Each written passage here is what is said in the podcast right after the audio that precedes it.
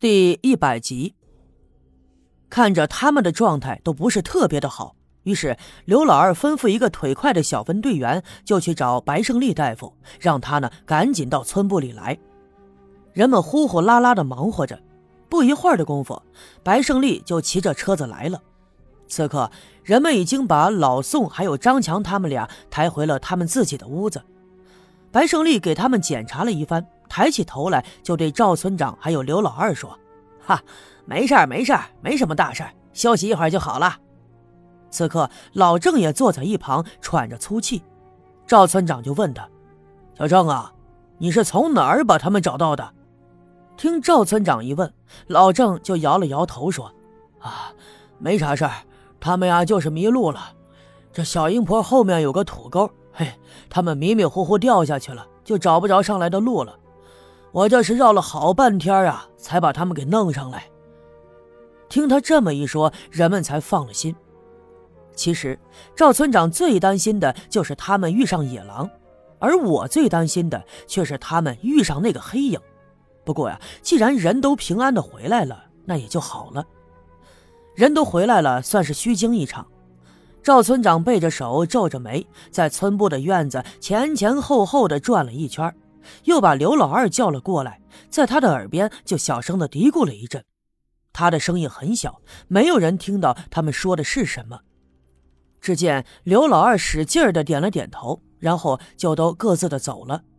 帮忙找人的小分队员还有热心的村民也都回家去了。村部的院子则再一次的安静了下来。其实啊，在他们被找回来之前，我心里一直觉得他们很有可能是遇见了那个黑影。我总是回忆起那晚在西南山坡上那个山洞口发生的那一幕。其实啊，说句心里话，那天我带着他们上了小阴坡，就假装有意无意的告诉他们前面有个山洞，其实是故意的，因为我总觉得那里跟西南山坡上的山洞有着联系。或许也一样藏着什么秘密。如果说这个猜测成立的话，那么刘福生的死因也就明朗了。或许是他在放羊的时候无意间发现了什么。老宋呢，虽然是一个五十来岁的老头，但是体格还算健硕。张强就更不用说了，二十出头，长得又人高马大，十分的健壮。所以我是故意带他们接近那里。我觉着，就算他们也遇见了刘福生遇见的东西，遇见了那个黑影，这两个人总不会有什么危险吧？所以在天黑以后，人们都上山去寻找的时候，我的心里一直是悬着的。尽管我跟他俩不熟，也曾怀疑过他们到底是不是真的来探矿的，但是啊，也毕竟是无冤无仇啊，因为我的一点小心眼而让他们犯险。这心里头总是过意不去的，但是现在老郑把他们带了回来，听他说老宋他们只是迷路了，我这心里才放下，因为我了解老郑，他这人做事稳妥，肯定是不会说谎的。这会儿啊，人都散了，赵金凤也走了，拴住这孩子今儿晚上留在我的屋子里跟我一起睡，他早早就睡着了。手里头一直拿着的那个本子和笔就放在了一旁，屋子里的灯也已经关了。借着从窗子照射进来的月光，我拿起了那个本子，侧着脸仔细的看。本子上歪歪扭扭的画写了一些字，和我之前看到的一样。这有些字啊，应该是栓柱原本就认识的，所以呢，写的吧还算是工整。可有些字明显是他模仿来的。并且还是繁体字，应该就是那个大石碑上的文字。栓柱这孩子命苦呀，从小就特别的好学。我包里带了那几本书，几乎都被他给翻遍了。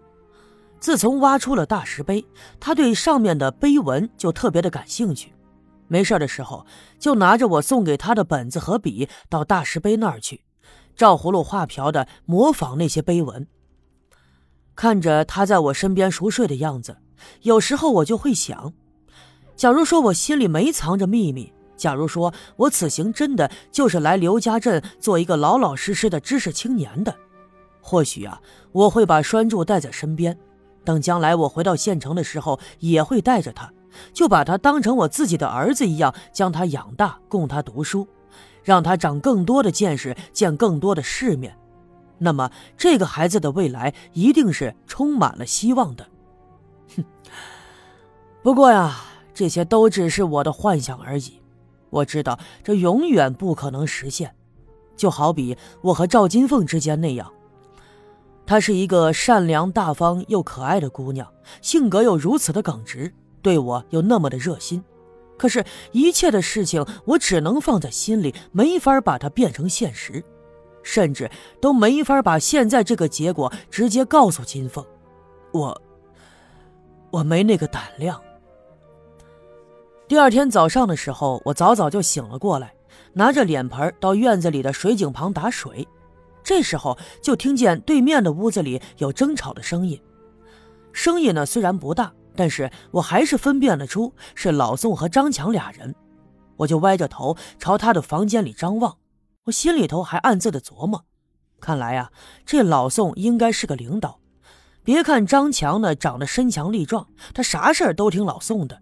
有时候这老宋一瞪眼，张强呢就不敢作声了。可是到底是什么让张强有了跟老宋吵架的胆子呢？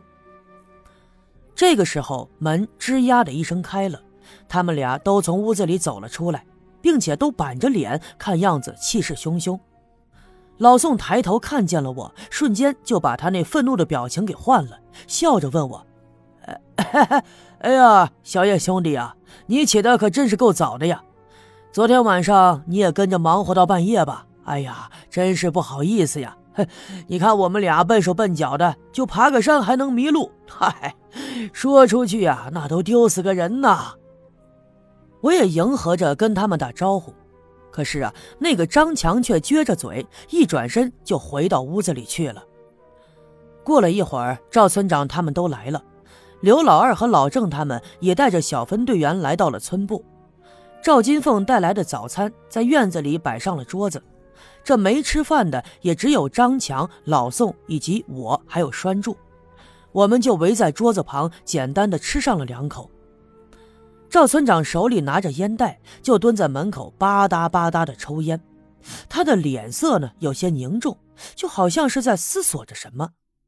吃完饭以后，老宋用手抹了抹嘴儿，就来到了赵村长的跟前，蹲下了身子。他打量了一番赵村长手里的烟袋锅，哼，赵村长明白他的意思，就从烟袋锅上解下了那个黑色的布口袋，递到了老宋的面前。